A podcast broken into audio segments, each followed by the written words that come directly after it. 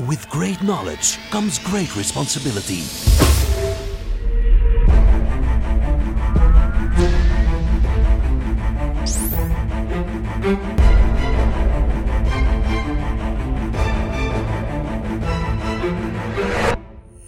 Fifty-two topics by Maarten Bové and Kevin Couvreur.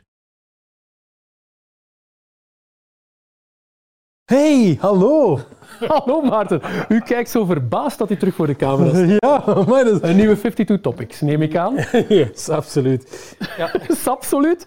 Ja, verdorie toch Maar maar. moeten we eventjes kitten en opnieuw beginnen, hoor. Misschien wel, misschien wel. Ah, We lekker. waren te spontaan natuurlijk. Maar kijk, ja, een woordgrapje of een eh, verspreking kan geen Ja, ik kwaad word altijd zo 52 zenuwachtig van voor de camera te staan. Is dat zo, Maarten? Maar niet getreurd, ik ben er voor je, ik ben er om je te steunen. Maar kom, back to the point. Een nieuwe 52 Topics, Maarten.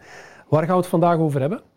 Ja, we hebben een, een rode telefoon gehad. Dat is al Ja. lang geleden. Ja. Eh, en we gaan het vandaag over AI en machine learning hebben. En ja, AI en machine learning, daar hoort ook altijd deep learning bij. Dus eh, ja, En nog een beetje data science natuurlijk. Dus het ene kan allemaal niet zonder het andere. Maar ja, AI, ik denk dat veel van onze luisteraars en ook onze kijkers waarschijnlijk zeggen, daar zijn ze weer met een of ander eh, moeilijk IT-termpje, terminologie, wat het ook mogen zijn. Waarvoor een moeilijke staat AI? IT-term. Ja, Eh, een dankjewel, Kevin. Ehm, ja, AI staat voor artificiële intelligentie. Hè? Ja. Ik denk dat de meeste mensen dat wel weten. Ehm, maar misschien de meeste mensen niet vandaag beseffen, is dat vandaag waarschijnlijk iedereen op gelijk welk moment dat hij dit hoort of bekijkt, waarschijnlijk vandaag iets gedaan heeft met een AI of met de behulp. Van Van een AI. AI. Ja, rechtstreeks, onrechtstreeks. ja. Denk aan eh, navigatie, eh, maar ook het Microsoft-platform. Ja.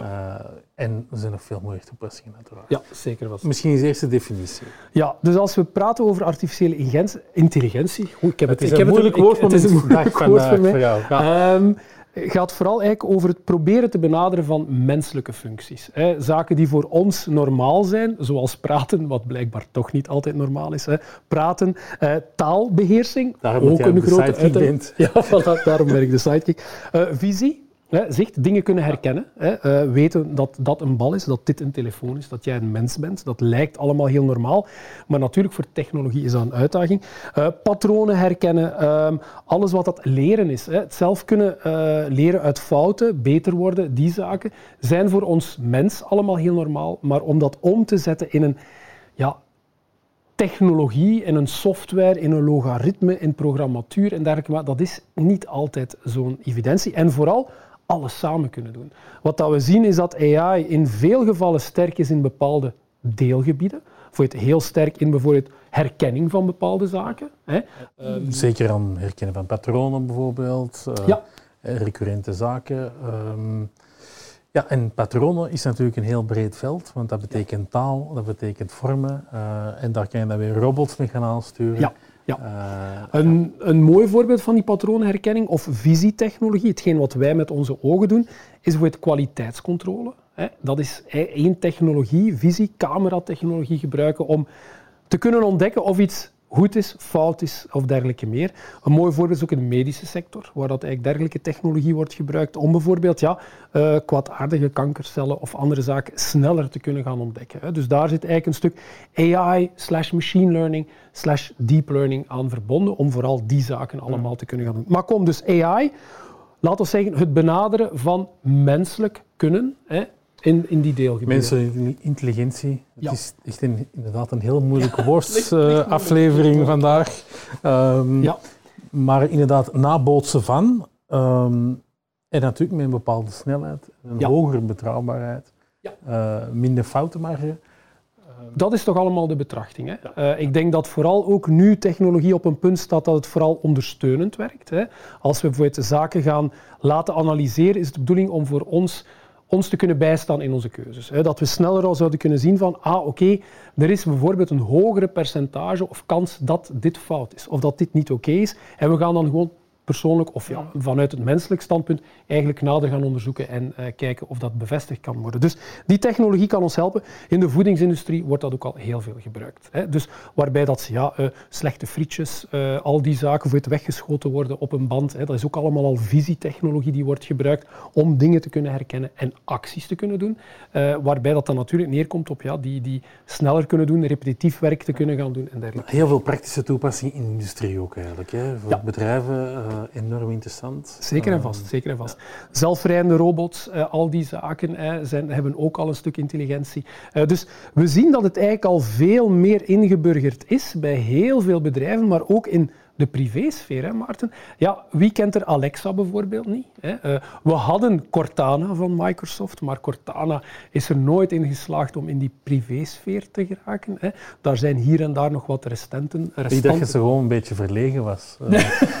Wie weet, wie weet. Ja, er is ooit nog gezegd, jaren geleden, dat uh, Alexa en Cortana heel innig gingen samenwerken. Eigenlijk een soort uh, relatie hadden, uh, waarbij dat Alexa de publieke privékant ging doen en Cortana eigenlijk alles wat de businesskant zou zijn. uw agendabeheer, al die zaken te kunnen gaan doen. Dus eigenlijk ook zo een bot die gaat gaan zeggen, steek de lichten aan, zet iets in de agenda, zet iets op mijn boodschappenlijstje, zijn eigenlijk ook ja, voorbeelden van artificiële En je zegt een bot, hè, ook chatbots.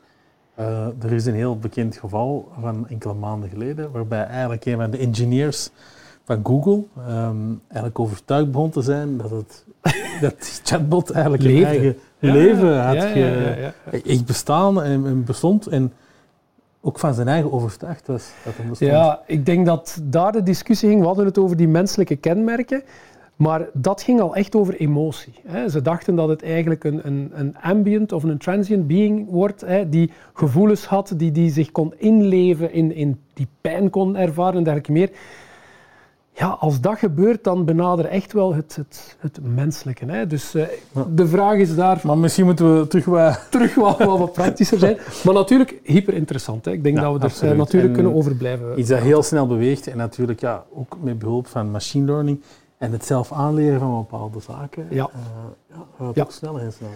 Dus als we kijken, als we het visueel zouden voorstellen, het AI-model hebben we AI eigenlijk als de algemene ballon. En eigenlijk daarbinnen kunnen we eigenlijk twee zaken zien, machine learning en dan daarbinnen nog eens die deep learning. Hè.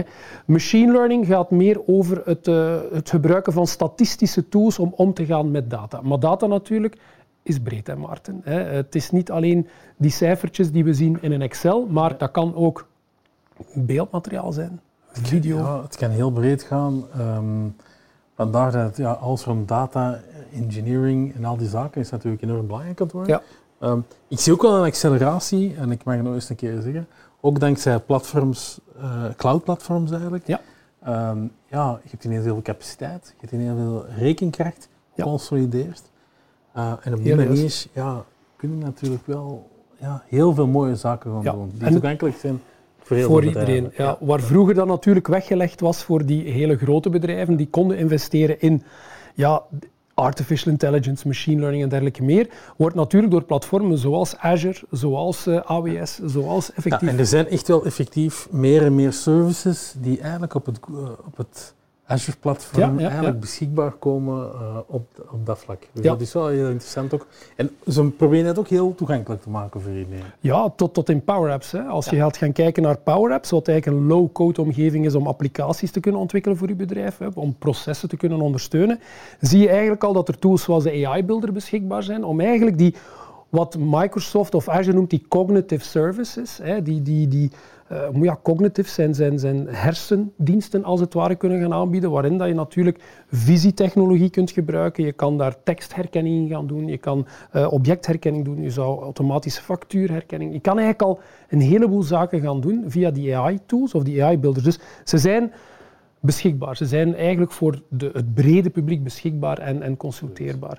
Uh, natuurlijk de uitdagingen voor machine learning, Maarten, zijn er ook wel. Hè. Dat is, het is nog altijd een lerend iets. Hè. Het is niet vandaag zeggen van hier is de data. En het systeem gaat magischerwijze alles kunnen doen. Ja, hier is de data. Um, ik denk inderdaad, welke data heb je nodig? Je moet het ook allemaal gaan taggen. Er krapt wel wat werk in, ook wel wat kennis. Uh, het, is niet vanzelfsprekend. Plus, uh, wat we het ook vaak zien, is uh, dat er soms een black box scenario ontstaat, waardoor eigenlijk niet meer 100% duidelijk is welke beslissingen en hoe komen Ja, die beslissingen ja, er nu ja. uit. Ehm, ja, en dat wordt natuurlijk, eh, dat gaan we in de toekomst ook waarschijnlijk zien, belangrijker en belangrijker, dat we ook begrijpen waarom met die beslissingen genomen worden. Ah, en als we dat niet begrijpen, ja, dan wordt toch het transport- problematisch. Ja, het problematisch. Ja. Ehm, Dus- ja. Ja, machine learning, inderdaad. Je zei het daarnet, hè, taggen van data. Hè. Dus machine learning is die eerste stap. We gaan eigenlijk van getagde data dat wij al een stukje hebben gelabeld, gaan we het systeem zo leren om te kunnen zeggen van dit is een fiets, dat is een wagen, dat is een, een, een bestelwagen, noem maar op. Hè. Dat, dat kunnen we eigenlijk al vrij makkelijk gaan doen. Maar dan gaan we eigenlijk naar dat deep learning verhaal en dan komen we eigenlijk al in zo van die sci-fi terminologie, neurale netwerken, noem het maar op. Hè. Eh, zoals je zegt, die black box, hoe werkt dat? Eerlijkheidshalve, ik ben geen data engineer. Ik ga u dat niet kunnen uitleggen tot in de, de details. Maar een praktisch voorbeeld kan zijn, we hebben een zwart-wit foto. We hebben een historische foto en we zouden die graag ingekleurd zien, Maarten. Jij kan zeggen van oké, ja, als mens, eh, de kleuren waren misschien dit, een auto zag er zo uit. Maar eigenlijk wat gaat hè, via een neurale netwerk, wat gaat dat systeem gaan doen? Ik ga een zwarte foto geven en de opdracht is om dat in te kleuren. Die gaat inderdaad de foto analyseren en kijken wat hij op die foto objecten kan herkennen. Eh, een wagen, mensen, kinderen, eh, voorwerpen, bomen, noem het maar op. En die gaat dan eigenlijk gaan zoeken naar referentieinformatie. Hè, vind ik op het internet foto's, andere beelden die hetgeen wat ik heb gezien kunnen ja, eh, eh, afstemmen op elkaar of gelijk zijn. En dan op basis daarvan gaat hij zeggen van oké, op die zwart-wit foto, dat is een boom, dat is bijvoorbeeld een strandbal, ik zeg maar iets. En met alle informatie die hij verwerkt, gaat hij dat dan trachten in te kleuren. Ja? Dat lukt al tegenwoordig. Die technologie bestaat. Hoe dat, dat werkt, ik weet het niet. Goeie vraag. Ja, goeie vraag. Goeie vraag. Misschien moeten we daar een keer een hele slimme mens voor Ja, uitnodigen. Ik denk dat dat een goed idee zou Ja, zijn. ja. Ja, ja, ja, ja. Dus het is natuurlijk inderdaad nu een heel ai, makkelijk. ehm, dit is natuurlijk een, een, een toepassing die weinig negatieve effecten kan Tuurlijk. hebben. hè. Ja, Ehm, dat is waar. ja, meer en meer is een AI ook iemand die mee aan tafel zit bij het nemen van belangrijke beslissingen. Eh, en daar wordt natuurlijk wel crucialer. Ja. Dat we begrijpen hoe dat we daar eh, terecht zijn gekomen. Ehm, ja, en die neurale netwerken, je raakt dat er juist eventjes aan, ook een heel boeiende materie uiteindelijk. Hè, want wat we daar eigenlijk doen, is echt wel de werking van onze eigen hersenen eigenlijk proberen na te bootsen. Hè. Ja, met nodes, hè, die dan eigenlijk ja. een zenuwuiteinde. Dus super boeiend, eh, super interessant. Ehm, maar inderdaad, ja, je moet daar toch al een next level engineering in data science ehm, Ja. opleiding voor hebben. Het is niet makkelijk, ehm, maar wel heel interessant. Het is super interessant. Ik denk dat we vooral moeten bezig zijn met toepasbaarheid. Hetgeen dat we daarnet zeiden, het, we hebben al heel veel technologie of dergelijke technologie die beschikbaar is, die we kunnen inzetten for good, om het zo te zeggen, om onze bedrijfsprocessen te ondersteunen en een verschil te kunnen maken. Ehm, we gaan hier ook geen morele discussie gaan voeren, denk ik, van gaat eh, de AI ons als mens overstijgen en de discussie voeren over singularity en zo van die dingen. Dat gaan we, dat gaan we allemaal een beetje achterwege laten. Maar weet ze bestaan, die technologie is beschikbaar, platformen bieden die aan en we kunnen er al hele leuke dingen mee gaan doen. Hè. Ik geef altijd een heel mooi voorbeeld, Maarten. Een Excel-document van 100 lijnen, daar ga jij misschien nog wel iets in, in kunnen zien qua patronen. Ik misschien ook. Maar als dat een miljoen lijnen gaan zijn, Maarten, dan denk ik dat ons vermogen om dat te analyseren en trends in te kunnen zien heel beperkt gaat zijn. En daar komt dan voor het machine learning en dergelijke al aan te pas om inderdaad trends, tendensen en dergelijke te kunnen gaan zien. Dus het is toepasbaar. Het is geen... eh, het is wel rocket science, om het zo te zeggen. Maar we kunnen er vandaag dingen mee doen en het is toepasbaar geworden. Het is toepasbaar ehm, en zeker dankzij al die cloud-platforms. Zeker. Ehm, en ik, ik wil het nog eens herhalen, zeker met Azure kan je enorm veel interessante services ook gebruiken om data echt inzichtelijk te bieden maken. Ja. Uh, ook met Power Platform. uh, dus Zelfs met Teams, hè. de vertalingsengine van Teams die erin zit, hè. de captioning engine, hè. al die zaken zijn dingen die we vandaag als gebruiker vertalingen worden ook altijd beter en beter. Ja, dus uh, allee, ik zeg het, het zit overal. Het zit, het zit overal. Ja. Um, zelfs, en dat vond ik een interessante, uh, binnen Azure DevOps heb je zelf nu engines die eigenlijk programmeerwerk beginnen doen ah, okay. voor jou. Ja. Um, ja. Dus um, GitHub heeft ook, hè, ook een product eigenlijk van Microsoft, of toch binnen de Microsoft-familie, heeft Copilot en die kan eigenlijk op basis van alle ja, code die eigenlijk in GitHub zit, Ja. eigenlijk bepaalde zaken voor jou programmeren zonder dat jij nog kennis nodig hebt. Amai, dus ze beginnen al zelf hun eigen programma's te Ja. schrijven. Ja. Ja, dus misschien, misschien is het het einde toch nabij. Ja, het einde nabij. Ja. Misschien moeten we toch al voorzorg beginnen nemen. Hè. En eh, een schuilkelder of zo gaan bouwen hè, eh, voor de Warren Bots. Ik denk natuurlijk niet dat we zo ver zijn, Maarten. Nee, nee, Eh, die killswitch gaan we toch moeten inbouwen. Ehm, ja, de toepasbaarheid is er, Maarten. Hè. Er is al heel veel voorhanden. Dus eh, ga zeker ook weer het gesprek aan met je partner, eh, met mensen ja, zoals Kijk wat Maarten de en mogelijkheden zijn. Het kan klein beginnen. Ehm, Zeker, groeien, hè. Maar durven starten. Vooral hè, met de AI en machine learning en dergelijke meer. Dus eh, zijn we erdoor, denk je, Maarten? Ik denk het wel. Ik denk het wel. Eh, tot de volgende 52 Topics. En eh, vergeet ons niet te volgen op Spotify en op ons YouTube-kanaal. En vergeet zeker niet onze rode telefoon. Hashtag rode telefoon. Tot de volgende 52 Topics. Maar Dag.